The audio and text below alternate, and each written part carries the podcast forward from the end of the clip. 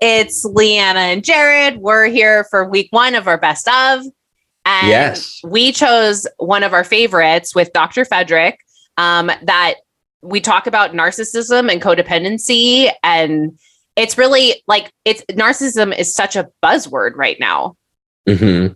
Well, and like this episode, I feel like was foundational for a lot of what we've talked about on the show, like since then, and like all kinds of things. So it's a really good uh, one to revisit for sure.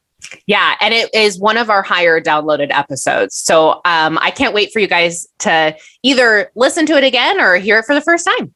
I, Enjoy. I'm looking. I, I'm looking forward to listening to it again to figure out like if if listeners can tell that I'm crushing on Dr. Fedrick like during the episode. Do you think that's going to be noticeable? So Jared and I actually had extensive conversation after recording this episode about if he should hit on Dr. Fedrick.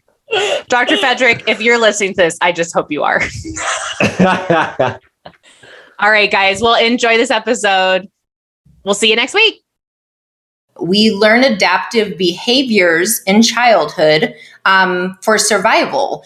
And so maybe these individuals learned that in order to get the attention that I need or the esteem that I'm craving, I, I do have to put on this mask and I have to be this over the top individual so that somebody might notice me.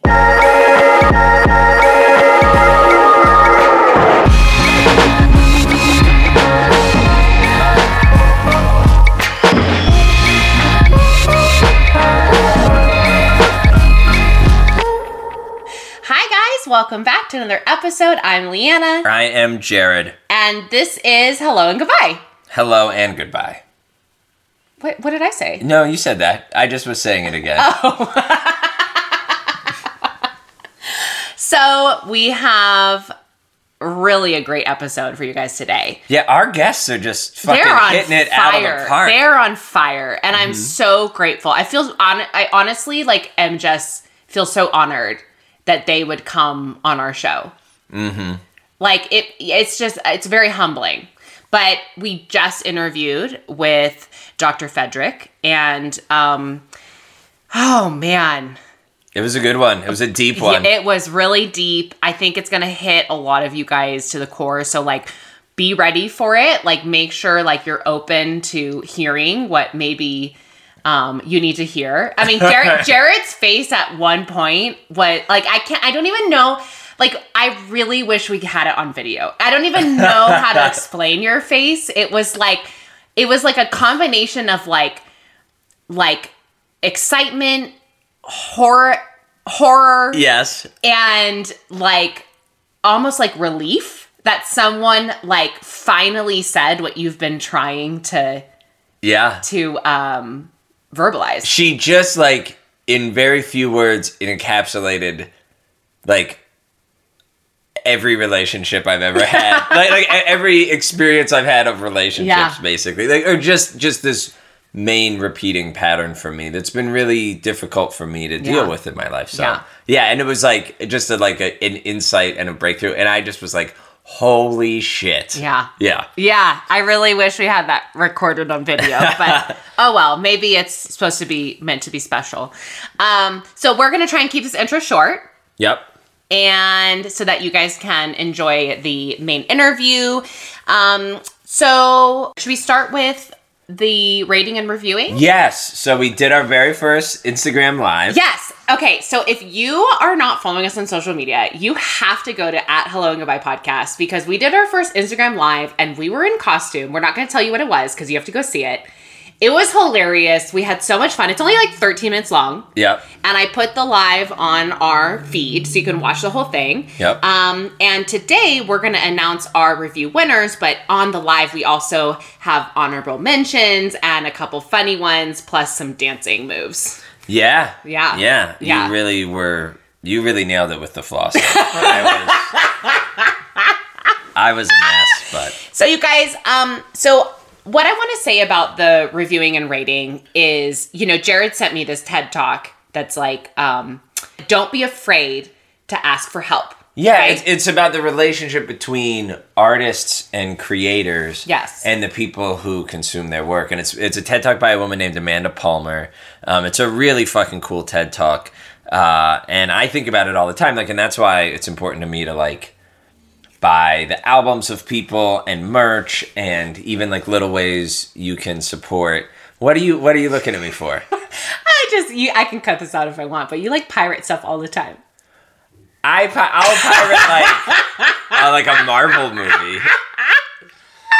But like no, like legitimately, I can show you like my like musical artists that I love that are like not super huge. Yeah, I like that. I like I like pay for their stuff all the time. Yeah. Anyway, what were you gonna say uh, are you started taking shots at me? So, what I was going to say is, you know, I know that we have asked of you guys a lot of things. We had the Patreon account that then last week we let you know, like, is cut for now. Um, and then we have sponsors that we talk about. If you want to go check out our sponsors, we're going to take a break from sponsors this episode, but if you want to check them out, in the previous episode, we talk about Tushy and V Fresh and how you can support the podcast by supporting those businesses as well because they're small businesses as well. Um, and honestly, the free thing that you can do to support us, so we are asking you for help, is to rate and review for us. Yeah. And if you have an iPhone or if you don't have an iPhone, but you know someone that has an iPhone, please just take the time to do it. And and you know, the more reviews we get, the more likely our show will be spotlighted.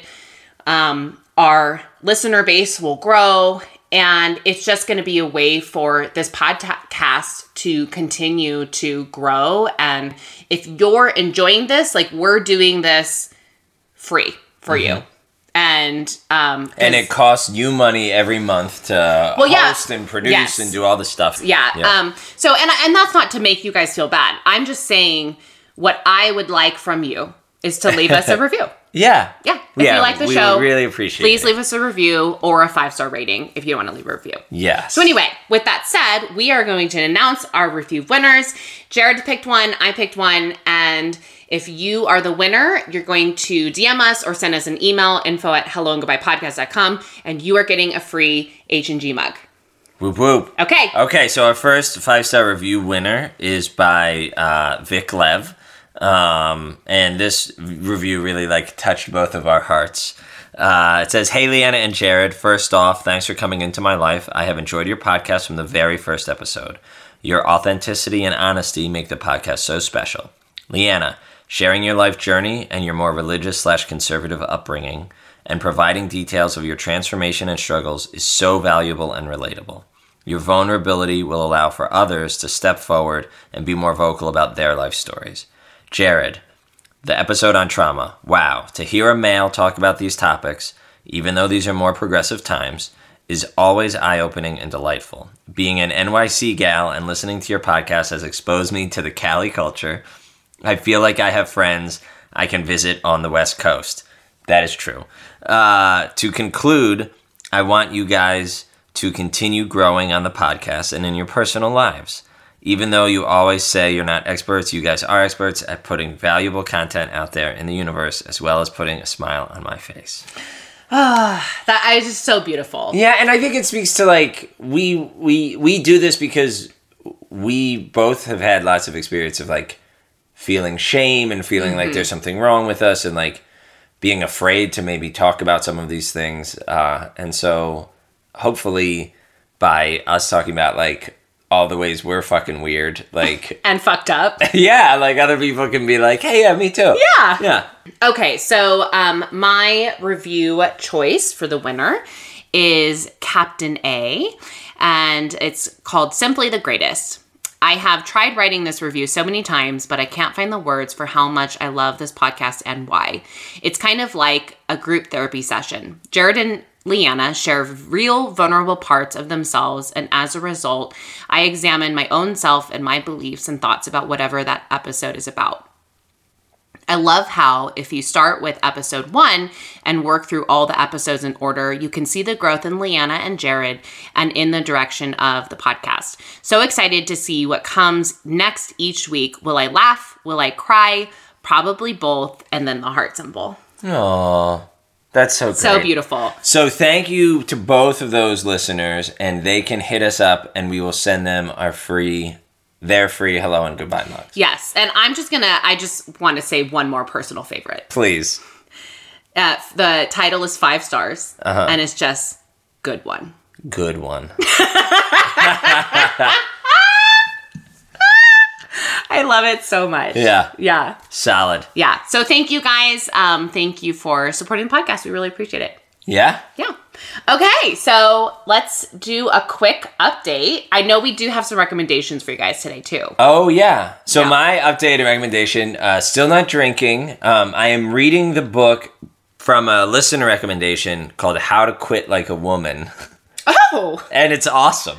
oh, I yeah, it's that. really, really good. Um, and it kind of talks about how uh, sort of like oppressive and patriarchal our alcohol culture is, Mm. and just kind of like it's really interesting the way we treat alcohol different from any other drugs.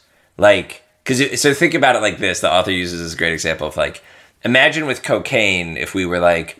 Well, cocaine's fine, and like most people can use it just fine, but like some people, because there's something wrong with them, become cocaine cocaineaholics. Mm. And it's like, no, no, no. It's a fucking addictive substance and it's mm-hmm. bad for you. Mm-hmm. And like, so stop like trying to say like it's a flaw in the person or whatever. Mm. And it kind of confronts this whole idea that like you're either someone who drinks and like a normal person or you're like an alcoholic. Mm. Like you could just choose to be a person who doesn't ingest a n- carcinogenic neurotoxin mm-hmm. regularly, which is what mm-hmm. alcohol is. I don't know. It's really cool. And like to me, the first chapter when the author is talking about like normally I'm used to hearing stories of like, you know, and then I was, you know, drinking five glasses of vodka in the morning before work and sneaking a bottle to the office with me. You know, it just becomes like it takes over. But for this author, it talks about how her like sort of anxious need to be successful at work and as a woman to like be skinny and attractive and the eating stuff that went with that and the alcohol and bad relationships all was just kind of in this messy cycle and whatever. So how to quit like a woman is great. I'm really enjoying it. Um, other than that, uh, I am sort of slowly dipping my toe back into like talking to people, so doing a little hinge and bumble. And I'm actually I've been really proud of myself. I feel like you'd be proud of me, Leanna. I'm always proud of you. Oh, thank you. Um, but I'm like being very slow and like like uh, like almost avoidant about it. like but like not in a bad way, but like uh oh hey like you know, I've had people who like want to go faster and I'm like I'm not really interested in that right now like, you know, and so just kind of like doing it at my own pace, which is new for me because I so normally I would jump right into Mm-hmm. like whatever the other person is like, whatever vibes they're giving off is like I'm gonna go with that. Yeah. you know. I love that. Yeah. So I think the work for you now, because I'm t- talking to you because I do the same thing. Yeah, Because I was kind of like this way with Zach too. Like he wanted to hang out. Like I, we hung out on Saturday, and then he was like, "When can I see you again?" And I was like, "Well, I could come tomorrow." And so we hung out two days in a row. And then he's like, "When can I see you again?" And I would like purposely was like Thursday, mm-hmm. like you know. And then after that was like Saturday, Sunday, Monday, Tuesday.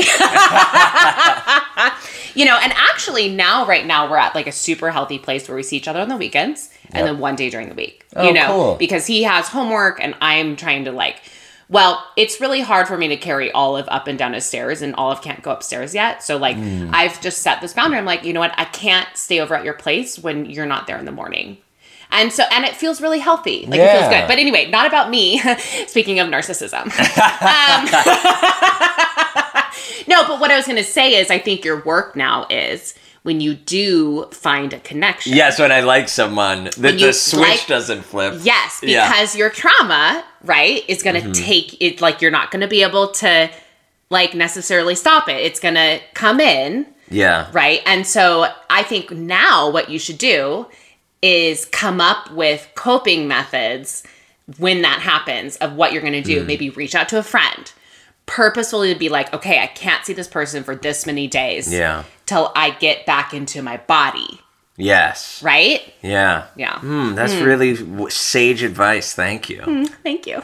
yeah, I like our, our just just being exposed to our past few guests. I feel mm-hmm. like has really upped our upped our level of awareness. I really feel like it. It's like I like one of the things that I really liked about that review Mm-hmm. is it talks about and we talk about this on our Instagram live, but it talks about how, you know, she I know she found us with one of the episodes and then she went back and slowly listened to all of them. Mm. And she was like, I it's crazy how much you guys have grown.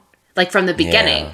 And it's so true because at the beginning of this podcast, like you and I were talking about this, my goal was like, I wanted to be like the stars and like this podcast to be like Girls Gotta Eat. Mm-hmm. And, you know, like I had this whole thing in my mind and it was mainly my show. And like I was posting all these sexy photos. And because it's like I, I needed that in that moment. Like I Yeah. needed to embrace this like part of me that I wasn't ever allowed to do. Mm-hmm. But then what slowly happened is I mean, I met some amazing people, did this dating coaching program, and you've become such a valuable part of the show that it's just, I just feel like we've both like unpurposefully like evolved, mm-hmm. you know, and obviously like we're not there.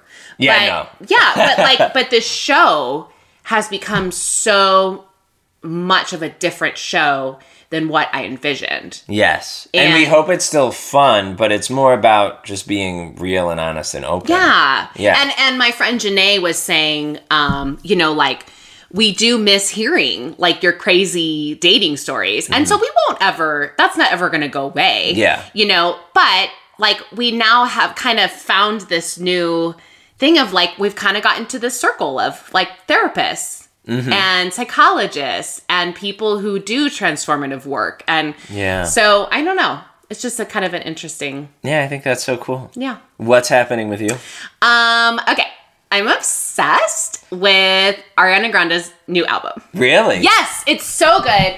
She is like a queen. Like I just I think Ariana Grande is so underrated. Like and I'm saying that because I've talked to so many people in my life about her and they're like, eh, I don't really listen to her music or like my best friend Michelle, she's like, ugh. And like, you know, but Ariana Grande is one of the only like really well-known like stars, female stars right now, who can hit those high notes that Mariah Carey can hit. Really? And nobody knows that because she's so like like it's it's not just like there in her music, you know? And um I feel like it's a little bit more prominent in this recent album that she put out. But um I just she's she's this tiny little human Yeah. and her voice is fucking incredible that's so cool. and I just feel like her music um has just gotten better and better. You know, it used to be super poppy because I think when you come into that that uh meet that world, Yep. they try and be like, well, you're going to be this way. yes. And then you become well known and it's like, well, actually, I'm going to be this way. Yep. And so, you know, anyway, That, I'm, you know what's so cool about that? I feel like there's something sort of very patriarchal about the music culture and like pop music culture and stuff. Because I had the same experience of with like Lady Gaga like ten years ago.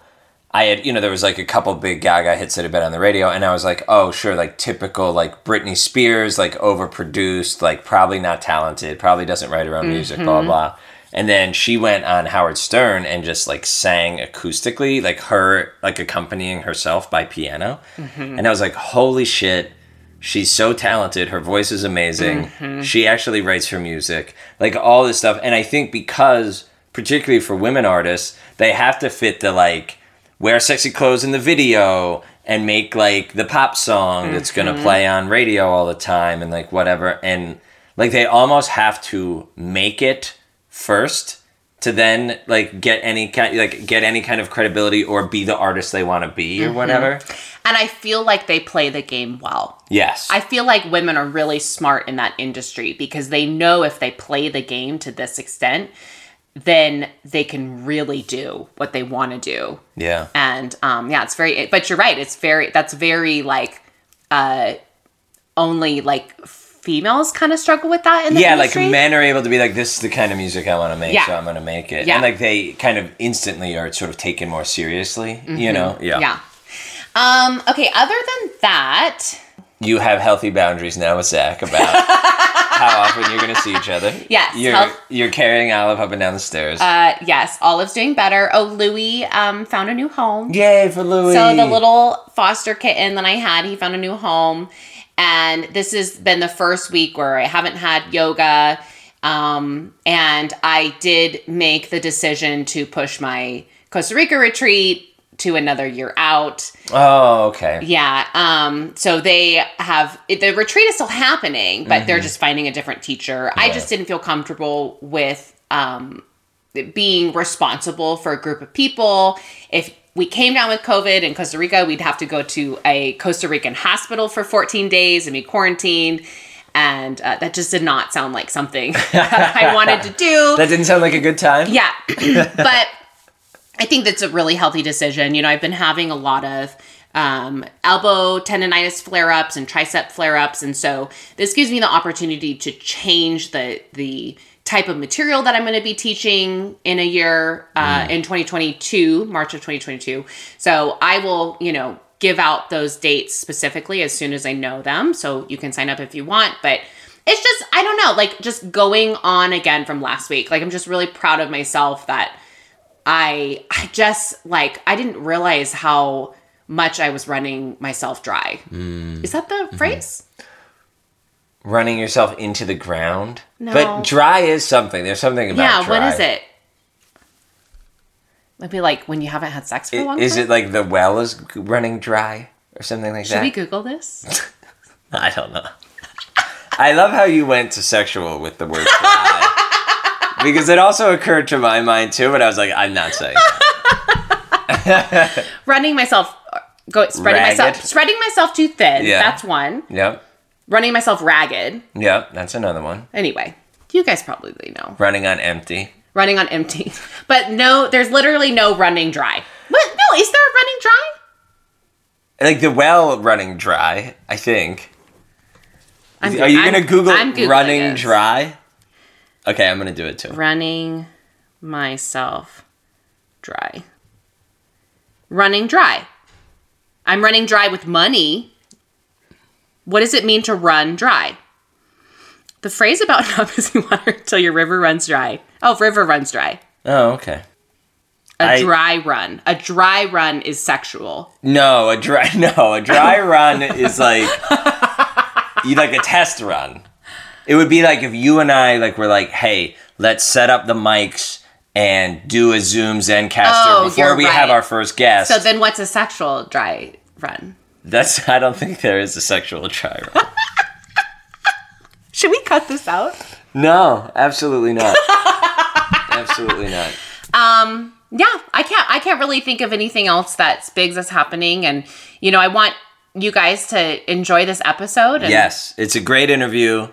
All right go buy some tushies Yes. Okay. G- let's give people real quick like the code for VFresh. yeah yeah so if you guys want a tushy Yep. you're gonna go to hellotushy.com um, slash hello and goodbye so that's 10% off any of your orders with tushy so those are include bidets and towels and t-shirts merch everything Yes. and then if you want to support us through vfresh um, you're going to go to www.vfresh.com v is v-e-e and use all capital hello 2020 and you get 10% off any um, products that help with vaginal infections and Like UTI stuff and those kinds of UTI stuff. Yeah. And um, yeah.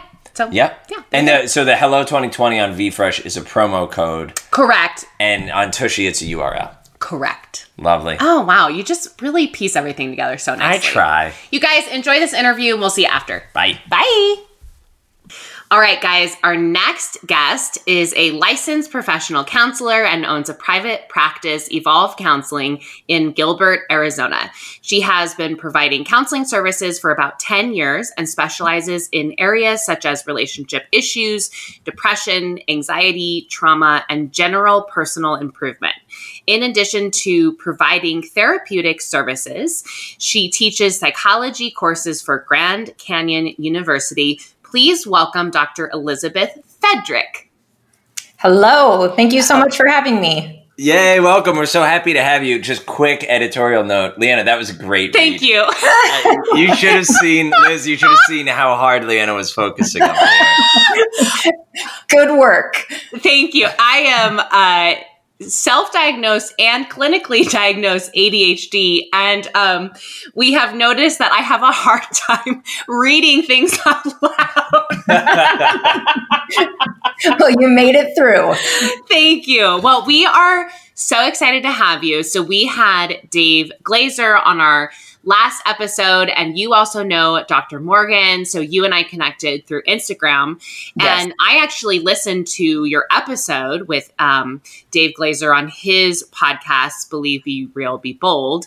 And it was fantastic. Um, and I am so excited to talk about this topic that you specialize in, which is um, narcissism and codependency. So, first, I thought maybe just can you give our listeners a little bit of background information about how you got into your work and um, a little bit about where that's led you to where you are now?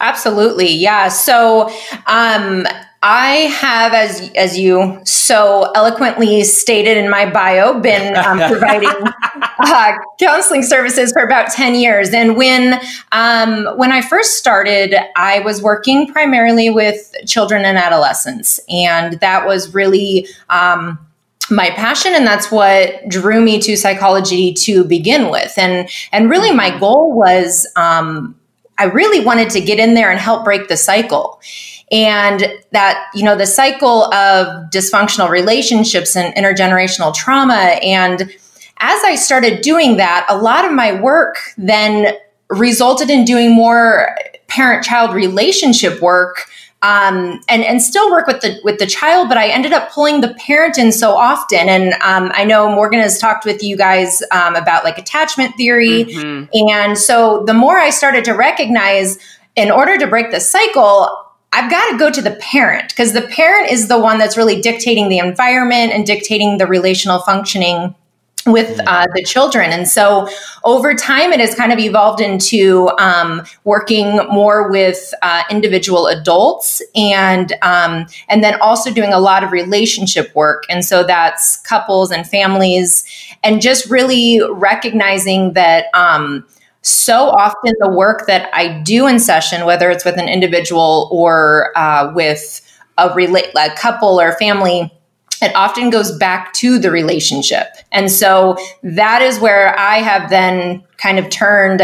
Um, attachment theory was uh, was the topic for my dissertation for my PhD, and I I just really started to head that direction with relationships.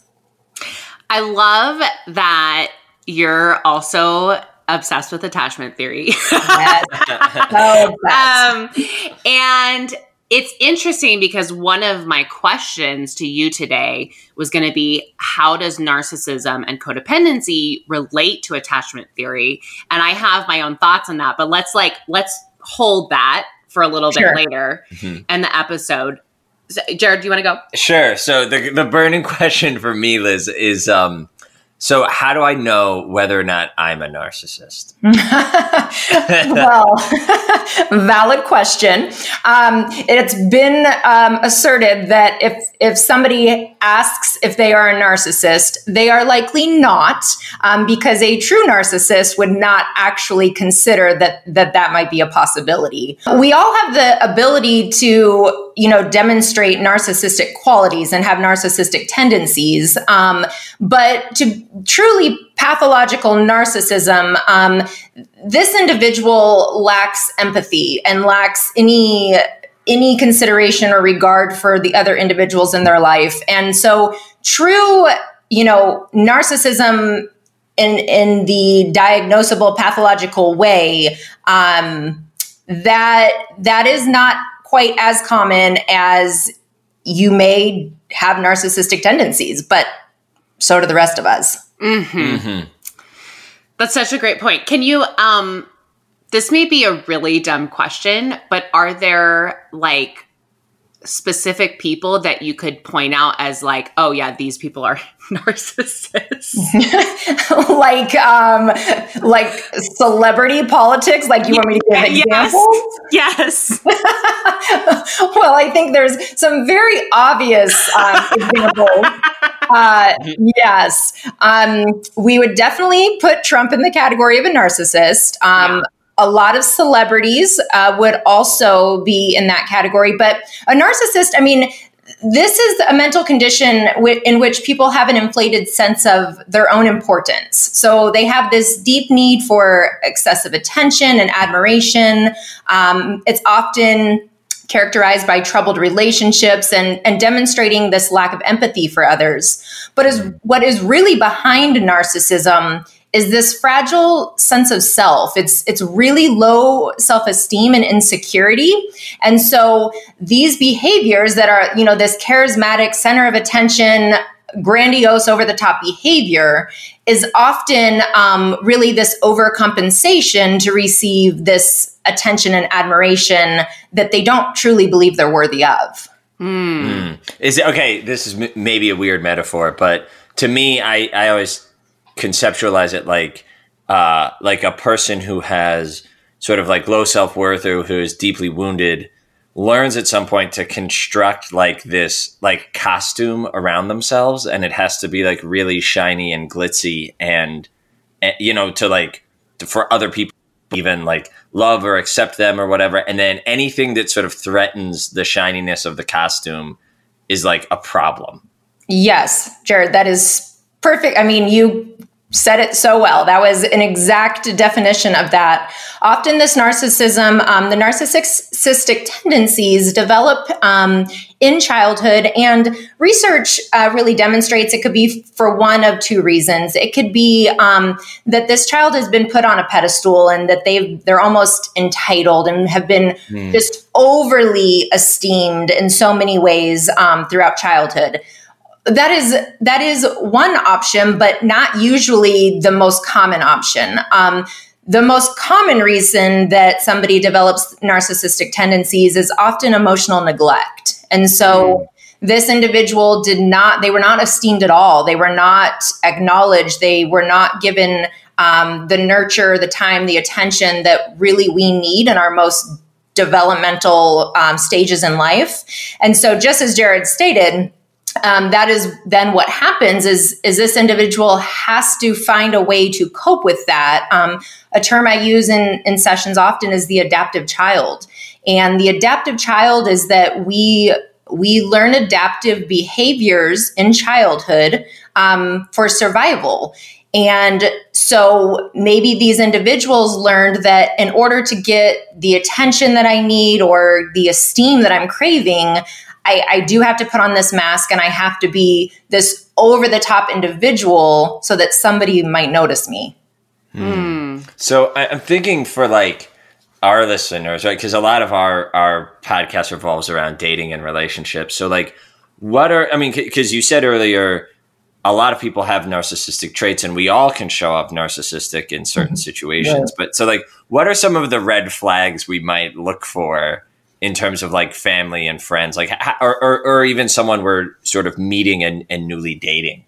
Yeah, that's a great question. So, one of the first things that's important to keep in mind is that there are actual multiple types of narcissism. Um, different research really takes it anywhere from like three categories up to eight categories. Um, the three that I focus on the most is um, grandiose, depressive, and covert. And so, um, grandiose is going to show up like that typical charismatic, um, confident, outgoing center of attention. Uh, the depressive narcissist is going to um, show up more that still just as needy, need really requiring that attention and the doting on, um, but they're not over the top. They they demonstrate depressive symptoms.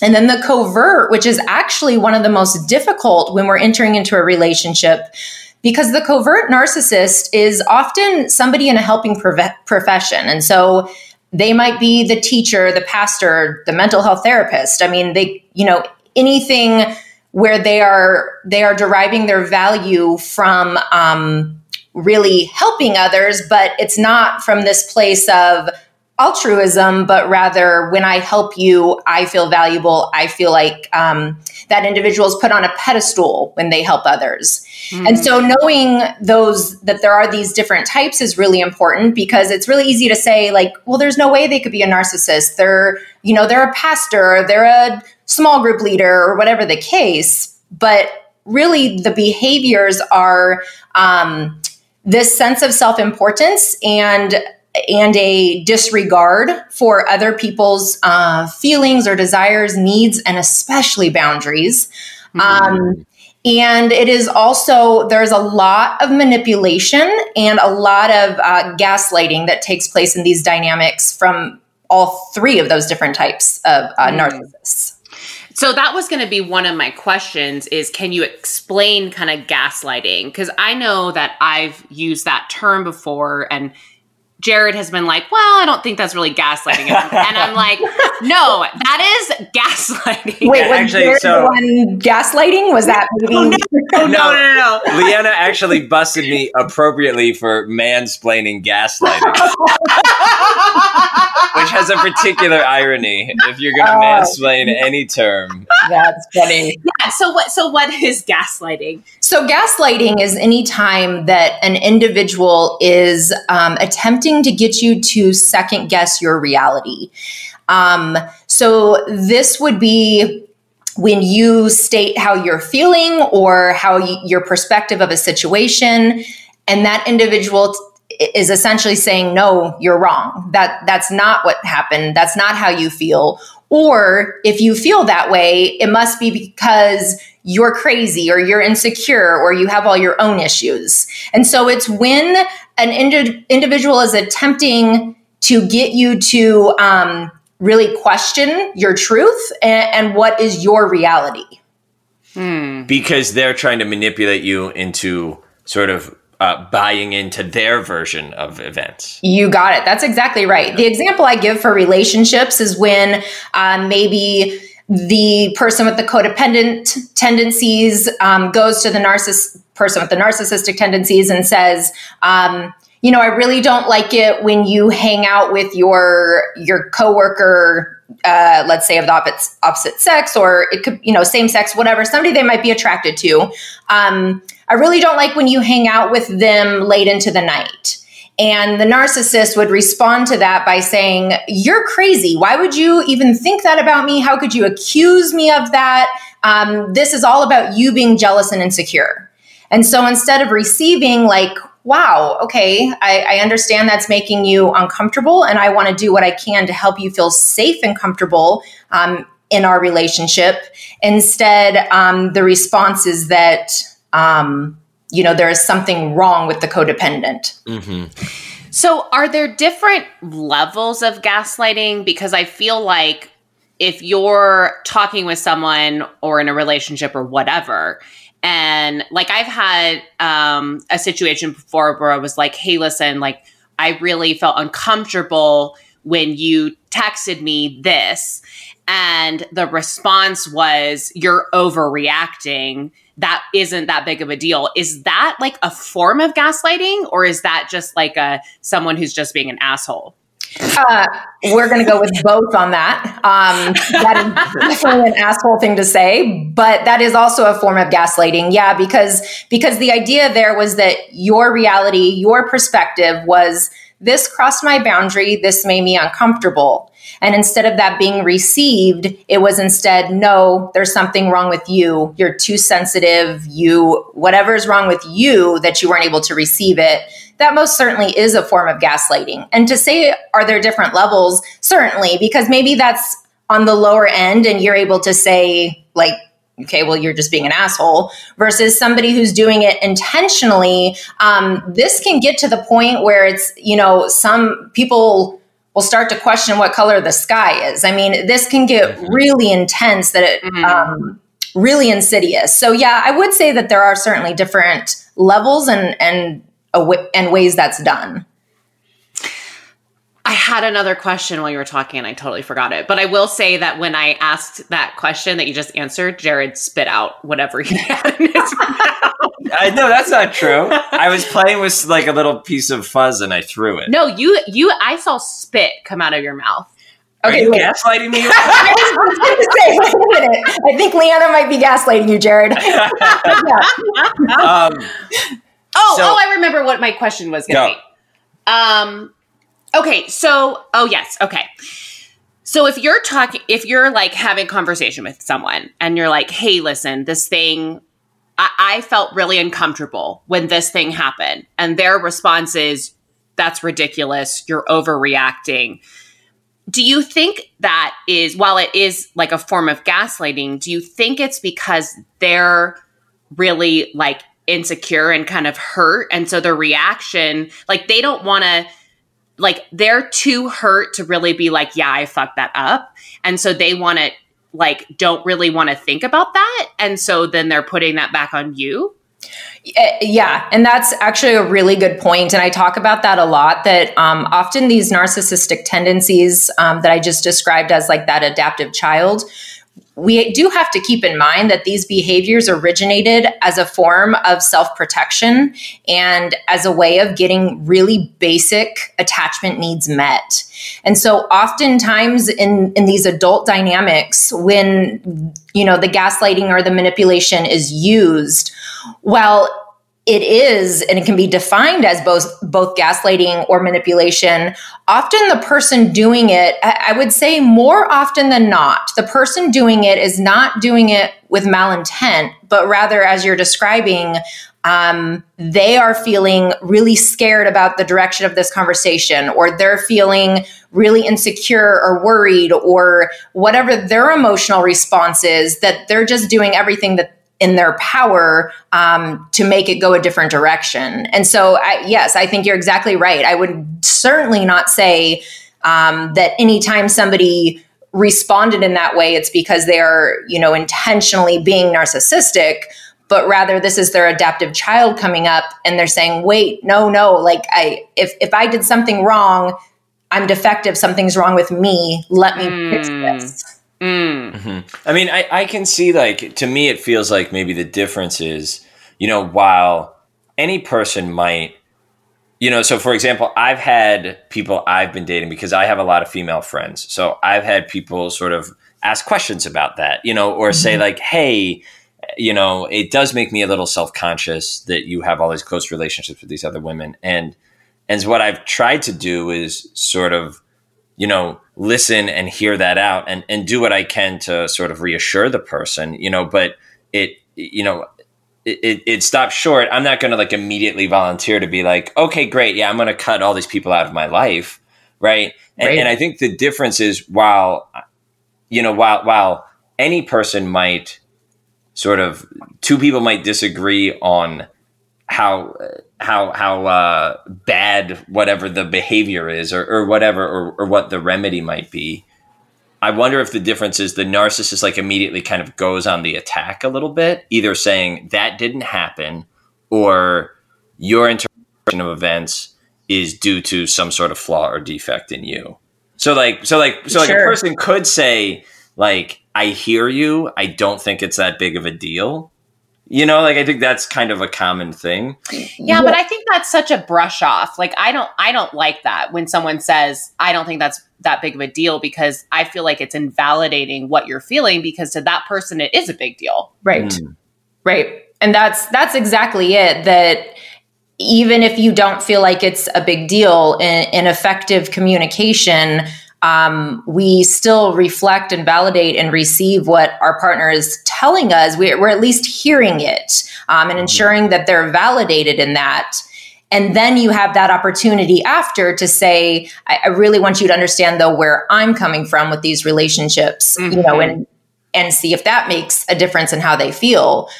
But ultimately at the end of the day especially in a situation like that i talk to my clients a lot about uh, the choice between acceptance and change. And if that individual you're dating um, expresses to you, your relationship your, with so many females makes me uncomfortable, and you respond and say, I hear you, I see you, I get it. However, these are my friends, and that's not going to change. In that moment, that individual has either the choice to accept that that's who you are and you're being very transparent about it, or they have the choice for change and they can decide to leave the relationship. Um, but that's that is often um, these situations turn into you know conflict and arguments when in fact focusing on what's within our circle of control is really all that we can do. Hmm. So I I want to. You're so wise by the way. Every every every word you're saying, I'm like, oh. thank um, I don't want to discount that, but I do want to move on to codependency. Um, I just sure. have one last question specifically about narcissism. Like me, Jared and I are both twos on the Enneagram, and we have a lot of seven in us as well. And so we're both very empathetic people and um, I think that we've given a lot of people the benefit of the doubt more than maybe we should have mm-hmm. because we have so much empathy. So like mm. what what is the amount of empathy you should have for someone who's narcissistic because the three of us are aware that it's really it kind of is a mental illness, right? It's like a something that they're dealing with and like when someone's sick, you want to be there to like help them, but it's also like well you don't want to get stepped on. Like how are narcissists meant to be alone? Like what is the balance there? Yeah, that's such a good question and absolutely not. They're not meant to be alone. They they do deserve a partner and um, they do deserve to be loved and validated and, esteemed, all those things that they're truly craving. Um, what I talk with people about is that if that individual with narcissistic tendencies is able to recognize their narcissistic ten- tendencies and they're able to um, to have enough self awareness to see when it's coming up and then can hear from their partner. If their partner says, you know, in this moment, I'm feeling really manipulated or I'm not feeling heard, and that that under, other individual can receive that and, and can acknowledge um, okay I, i'm you know they're heading into their adaptive child and and they have the ability to go a different direction um, then absolutely this relationship can work. I, I always tell people that just because while there is so so much dysfunction and toxicity that can be found in a codependent narcissistic relationship, these relationships also really have the ability to thrive because of the attraction and um, really like balancing each other out. And so mm. it's not at all that it can't work but the person with the narcissistic tendencies has to have self awareness and they have to have a desire to recognize when they're behaving that way and switch gears in order for this to be healthy. Is there like a pill for a narcissist? no, but um, often if if a narcissist narcissist is dealing with high levels of anxiety or depression, these behaviors will be a lot worse. So if yeah. they're able to balance yeah. out mental health, then it's Got usually it. they can re- they can be more self aware. Yeah. Mm-hmm. Okay. Just curious, like, because I really want to get into the codependency thing, but is the typical relationship pattern like for a narcissist, like everything's going great as long as they're sort of remaining on their pedestal and like their that kind of projected grandiose image is intact and then there's conflict and or you know like well and, and to remain there they're using the manipulation and all mm-hmm. of that mm-hmm. and then is is the relationship pattern kind of if they're not able to do what you just said liz like uh they just kind of cut that person out. So there's a lot of kind of cut off in their relationships. Right Okay. Right. Yeah, that's exactly it. If if they um, for somebody who is not able to recognize and have a willingness to change their behavior, so for somebody more towards the pathological narcissist, um, yes, if if the codependent no longer fits the role, if they no longer keep them on the pedestal, if they no longer allow their boundaries to be violated, all of those things, yes, the narcissist will have no problem cutting bait and moving on to the next. Mm. Okay, so now let's talk about codependency. Um, what is codependency and how does that look in relationships? Yeah, so codependency is such an interesting thing because our societal perspective of codependency is that the codependent is this really weak minded, uh, dependent, um, meek individual. Mm. And really often codependents are not that at all. They're often the ones that are they're they are controlling, um, they are taking care of everyone. They're really running the show. And um, the other aspects of the codependent is that um, often perfectionism, people pleasing, uh, they make everyone else a priority and make themselves the lowest priority, but they're going to make sure you know that. Um, so this is a lot of resentment builds up about, uh, you know, when these fights start they want to they want to ensure you know how much they take care of you and how much they are running the show um, and so the codependent often you know if we're going to talk about how we talked about how narcissism develops codependency often develops if this individual was uh, parentified at a young age so maybe if they were responsible for parents' emotions or taking care of siblings. Um, and if they were put in this role of, you know, caring for others early on, or also um, their needs were neglected a lot, and, and, essentially they were told, you don't have the right to your wants or needs, um, that's when a lot of these behaviors develop. Hmm. Does that make sense? That was a lot. Yes. Yeah. No. No. No. No. No. We're. I think we're both thinking I think we're both codependent. Join the club, sister. well, and I mean, I, I think that's that's what comes to mind for me for codependency is like two people kind of in like that the attachment is insecure in the way that it's like enmeshed, like it's two people's self image are too caught up in each other. Yes. Am I understanding that right? Yes, such a good word.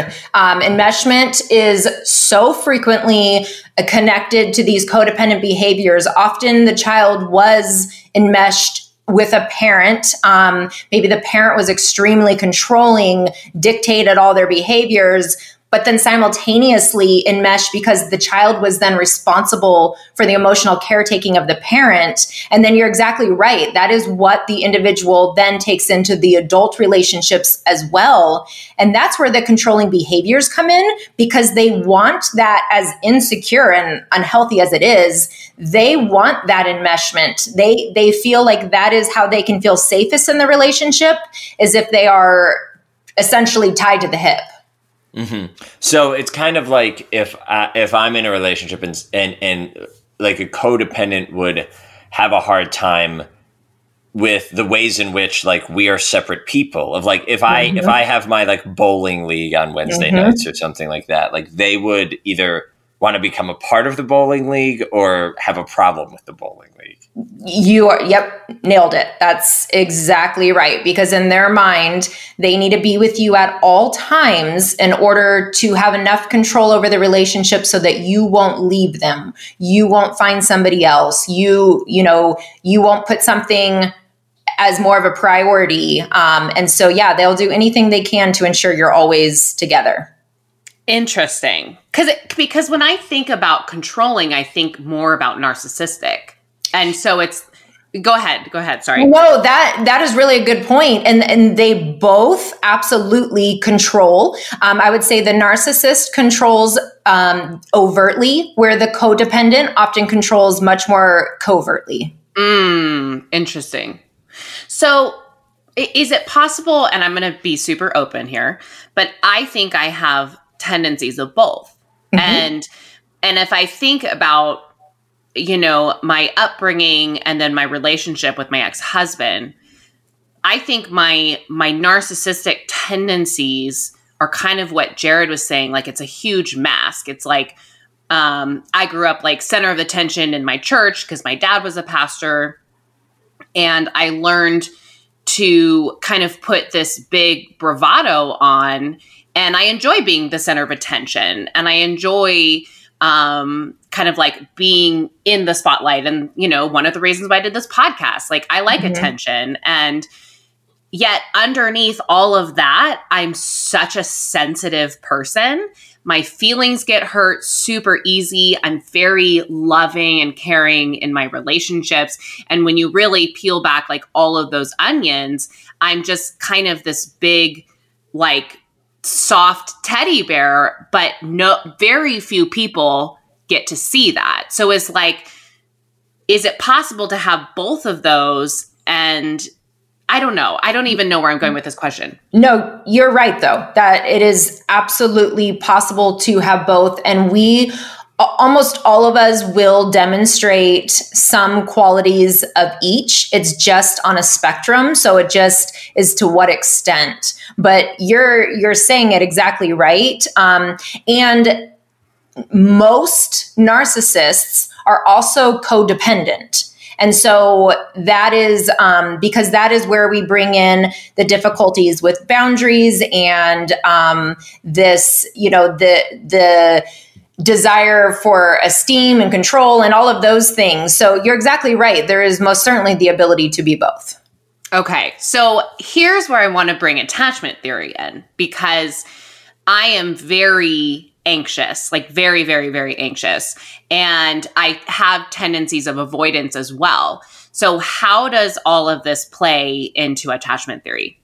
Well, so that would be like um, ambivalent or fearful avoidant. Um, that that would be the term used for the individual that's demonstrating both. And mm. attachment comes in. Um, it, it, absolutely comes in with both the narcissist and the codependent because it is during these formative um, years that that we're deciding if people are safe, you know, and that's based on our interactions with our caregivers. And so, are they warm and responsive? Are they neglectful? Are they scary and angry? Um, do we only get attention if we're performing? So, even, you know, taking it back to the example that you gave, I wonder how much um, in childhood, how much of your attention and, and the value that your parents put on you had to do with, you know, you being this center of attention and, and active in church and that they were just so proud of you for all of those things, right? Mm. So then mm. you then learn, well, in order to feel valued or esteemed, I must perform. And so mm. that's all tied to attachment. Oh wow, that's really mm. interesting. Jared, mm-hmm. what is your what are your thoughts? Well, I'm curious, like, um, uh, how does like avoidant attachment show up in these ways? Um, so avoidant. It, it, we can't clearly say like the narcissistic narcissist is one and the codependent is the other that's not sure. usually it's it's often two separate things going on with this individual. Um, but avoidance comes up in both. So for the narcissist, avoidance is going to come up because, as we mentioned, they're really quick to move on to the next relationship. Um, they don't usually want to let anyone get too close because then their true colors might show and someone might be, see behind the mask. And so mm. a lot of avoidance comes up with the narcissist. I, um, but then also, anxious attachment style is going to come up because of all that insecurity.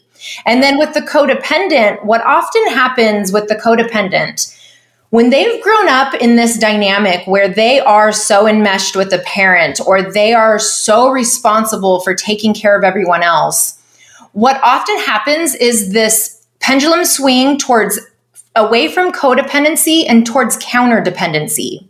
And mm. so they at this point they're saying, okay, this is all too much. Fuck you all. I'm out. And hmm. that's where these avoidant tendencies come up of like if I let anyone get too close to me, they're going to want to control me. They're going to want me to take care of them. They're going to be dependent on me. And so you can be codependent and still highly avoidant because when we go back to attachment theory, what you equate to an attachment or a relationship is that if I get too close to somebody, I am then responsible for them. And that's really overwhelming. Liz, go ahead. I'm sorry we're over here dying. I wish you could see us, you guys. We tried to zoom this call with our internet quality. You started saying those word words, and Jared was like, like in shock. I got um, like dizzy. yeah, like um, like because this is what he's been trying to formulate for a long time now on this uh, podcast is like why well, I don't want to speak for you. Go ahead. Yeah, no, I mean, I think, I think, well, and uh, Dave, Dave sort of s- said some of this the other day, you know, because he he said something like, uh, it was it was some sense. I got to go back and listen again, but like as a I think he said as a two, I the fear I walk around with is that I'm going to be it was like betrayed, possessed, overwhelmed. It was like something like that. And so as you were saying that, Liz, about um feeling like uh you know you're going to be kind of overwhelmed with the other person's needs and it's going to turn into a responsibility and all that. Like as you were talking that struck so deep into my soul. I just like looked at leanna and i was like oh no well, because you, the way that you said it was like on point with what he's been trying to formulate for so long. yeah Well, um, maybe because I'm living it with you, Jared. I'm right there. So yes this is a um, definitely a self discovery of my own. Well, and, and I think what's what's cool, just to like throw another term into the mix here, because you know you, you we've said codependence, we've said counterdependence, and and so uh, the healthy thing in the middle is interdependence, right? Correct. And Absolutely. how, how would we define that? Yeah, so that is going back to your bowling example. That is that you get to go bowling and I'm going to go have drinks with a friend and that's okay and I'll see you at home afterwards. That is this connection where you are you and I am me and we get to be we. But two does not become one. I, I hate that that saying that analogy that that makes me cringe so so bad that you know we need to find this person to complete us or this other half of me and that is not you know healthy attachment healthy dependency is that um, you are very capable on your own and i am very capable on my own but maybe we're we're better together and we we um, can support each other and we can um, you know, have fun with each other and all these things, but I don't need you. I love that so much. Yeah. Um, I do want to move into a little bit of how depression and anxiety can show up because of, n- well, not because of narcissism and codependency, but, and maybe you can clarify this for me, but how it maybe goes hand in hand. Yeah. Um, and it certainly does. And so it's, you know, we can say what comes first, the chicken or the egg, in regard to um, these symptoms of anxiety or depression in an unhealthy relationship, or, you know, is it this unhealthy relationship leading to those symptoms, or is it these symptoms that, you know, contribute to the unhealthy relationship? And I would say it's all, it's all combined. And, um, but yes, when, you know, if you're feeling like your relationship is unstable or that it's constantly on the rocks or there's always issues, undoubtedly you're going to experience symptoms of anxiety and at times symptoms of depression. And this is feeling worried about what's going to happen or feeling sad about the state of the relationship. But then also when we're maybe experiencing those symptoms um, so let's say you're not in a relationship, but you struggle with anxiety and depression, and then you go into a relationship. Um, that is going to impact it as well because if you have anxious traits and then you're worried about you know what your partner is doing or you're worried about is this relationship going to work? Or if you have depressive traits and so maybe you're not able to be as present or as available to meet your partner's needs um, that's also going to have an impact. So that was like kind of confusing but it really is all intertwined. Well, and I, I think you just brought up a really interesting thing for me is like, because I've thought about this in more recent relationships with myself is like trying to find this balance of like, when uh, like so so there there there may be things that I need to bring up with my partner um but then I also sometimes question myself and wonder sometimes there's probably things that I just need to like self-soothe because Mhm. those are my issues and if I'm kind of like asking my partner to um uh, sort of solve all my anxieties, and, and some of them that are sort of from my own stuff. I don't know. I I, I'm, I'm, I haven't quite formulated this idea, but what, what does that bring to mind for you? Yeah, no, that you're going exactly the right direction. Um, so many times we do rely on our partners to be, you know, our therapist and our um, console us and our parent and our teacher and our like all of these things that is maybe not uh, realistic or healthy expectations of your partner. And you're right. In these relationships, a lot of times, what I help individuals figure out is when they are being triggered by the behavior of their partner, just as you said, how much of that is mine? That's my trigger to work through, and how much of that is something my partner is actually doing. And that is a lot of the work that I do um, when I work with individuals but still doing relationship work, but I'm working just with the individual, is we spend a lot of time sorting through these core beliefs and um, how they what they believe about themselves and how they view themselves can be triggered by the partner but that doesn't necessarily mean the partner did anything wrong. And so when we can increase our self-awareness around what are our attachment triggers um, what you know what are our personal self-esteem triggers all of those things we can do a lot better of not projecting that onto our partner. What are some healthy ways for partners with anxiety and depression when they're maybe having more intense episodes of that?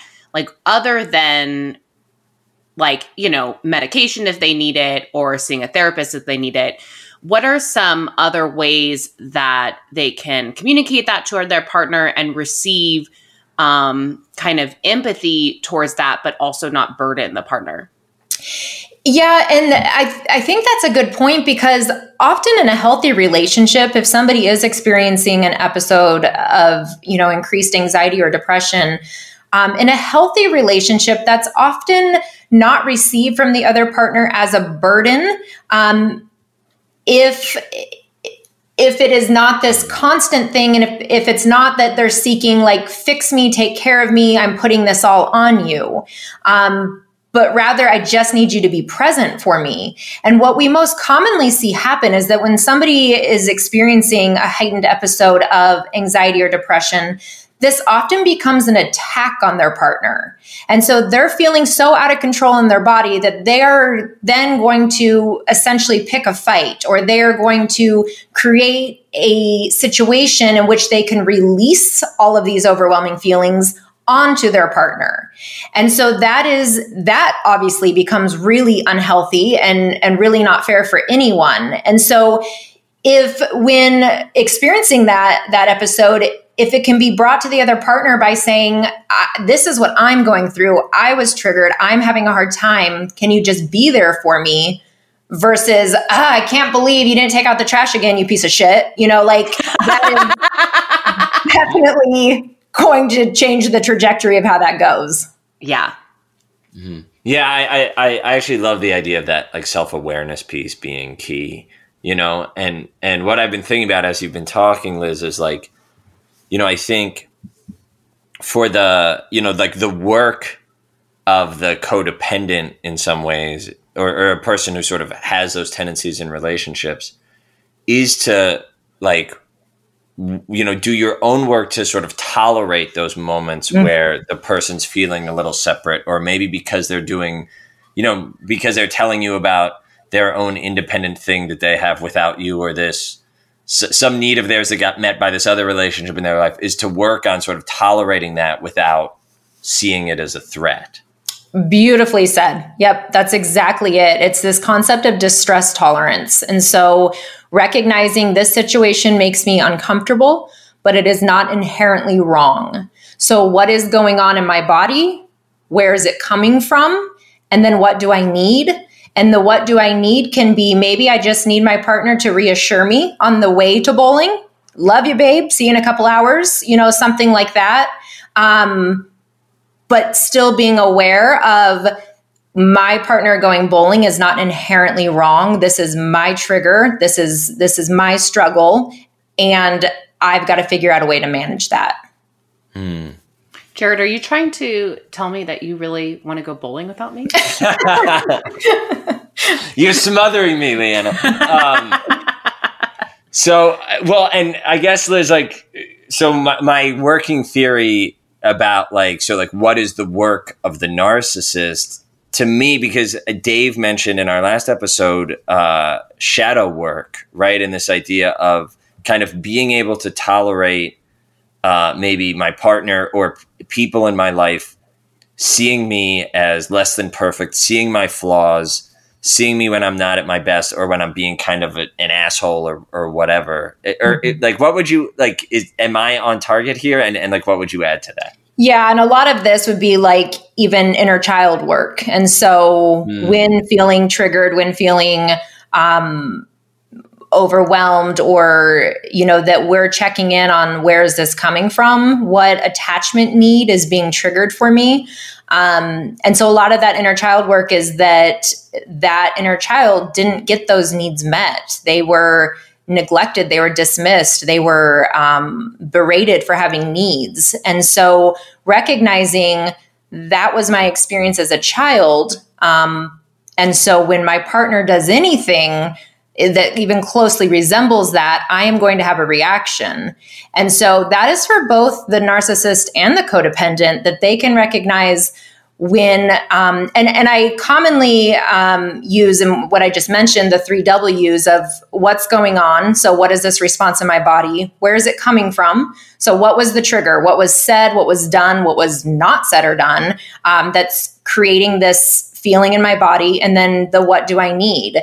And the what do i need at times is maybe you need that text or that reassurance or something from your partner but also sometimes the what do i need is that i need to show up for my inner child and i need to use some logical self-talk and and reassure myself that just because my partner didn't text doesn't mean he doesn't love me. He likely got caught up with something or maybe he's distracted and that's not a reflection of me I love that so much. I love that you ha- you put that in such a, a like a simple way for all of us because my my next question to you was going to be like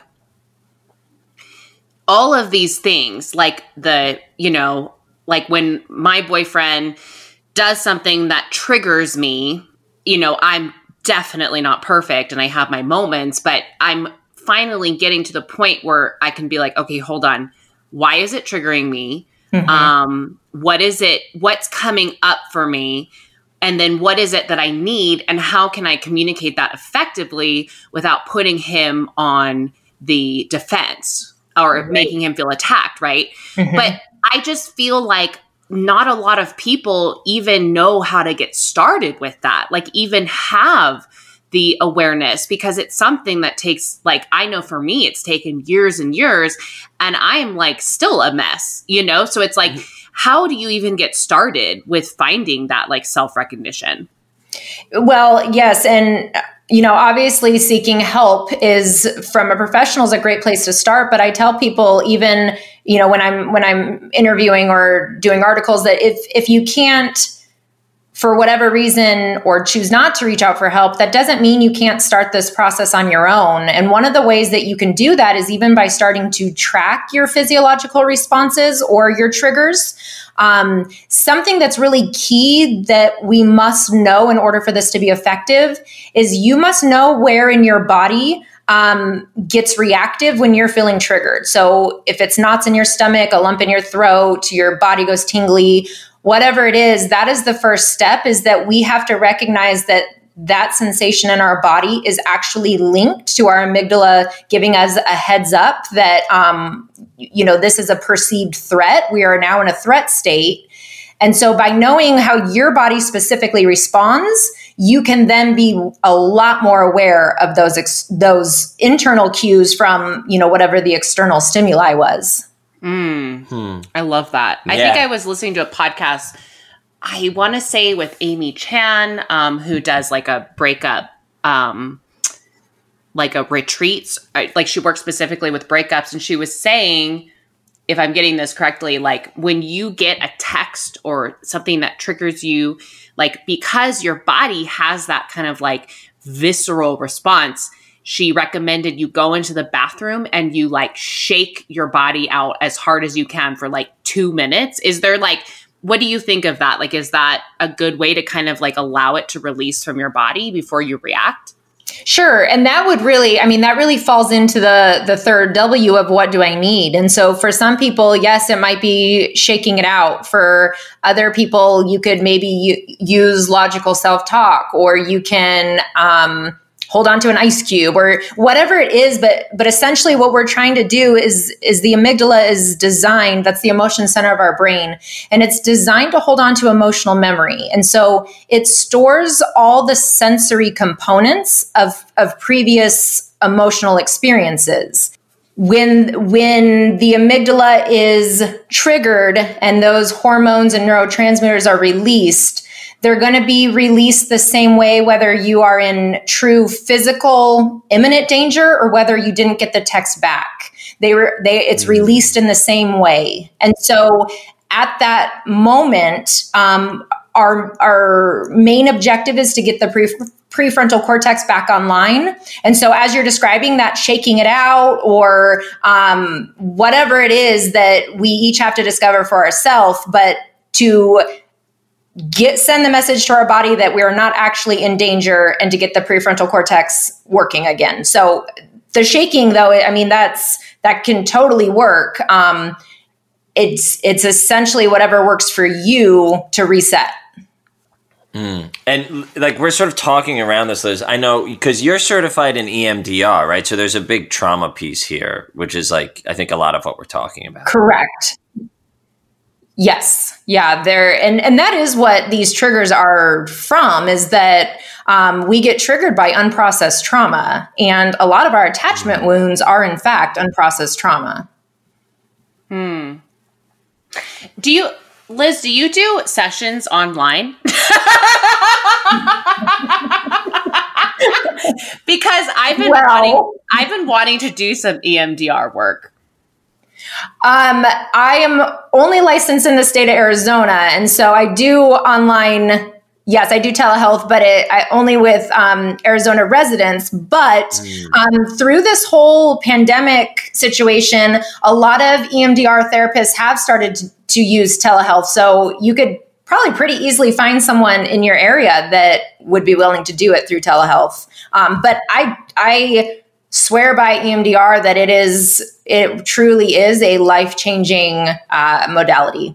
Yeah, and at I mean, we've we had a we did a whole episode on trauma and like, you know, Jared very eloquently was talking about how like when you have like you said like you don't get that text back or whatever um it i mean you can't help the reaction that you get it's like it's in you yes. and like it's like with I've done years of talk therapy mm-hmm. and I still get the same reaction. Mm-hmm. And it's so frustrating. And so like without let's say you don't do trauma therapy like EMDR or something like that, will it ever leave you naturally or do, does it require like specific work?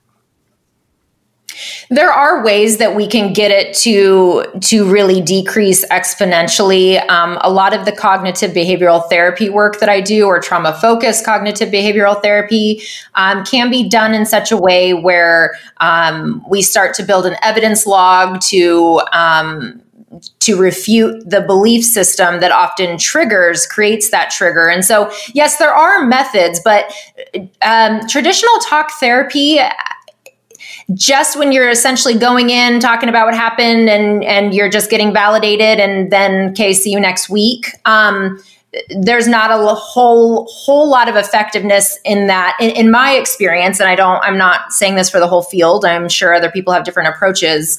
Um, but what i have noticed to be most effective it has to be very intentional trauma work. And so it has to be focused on whatever that experience is, whether it's through CBT or EMDR.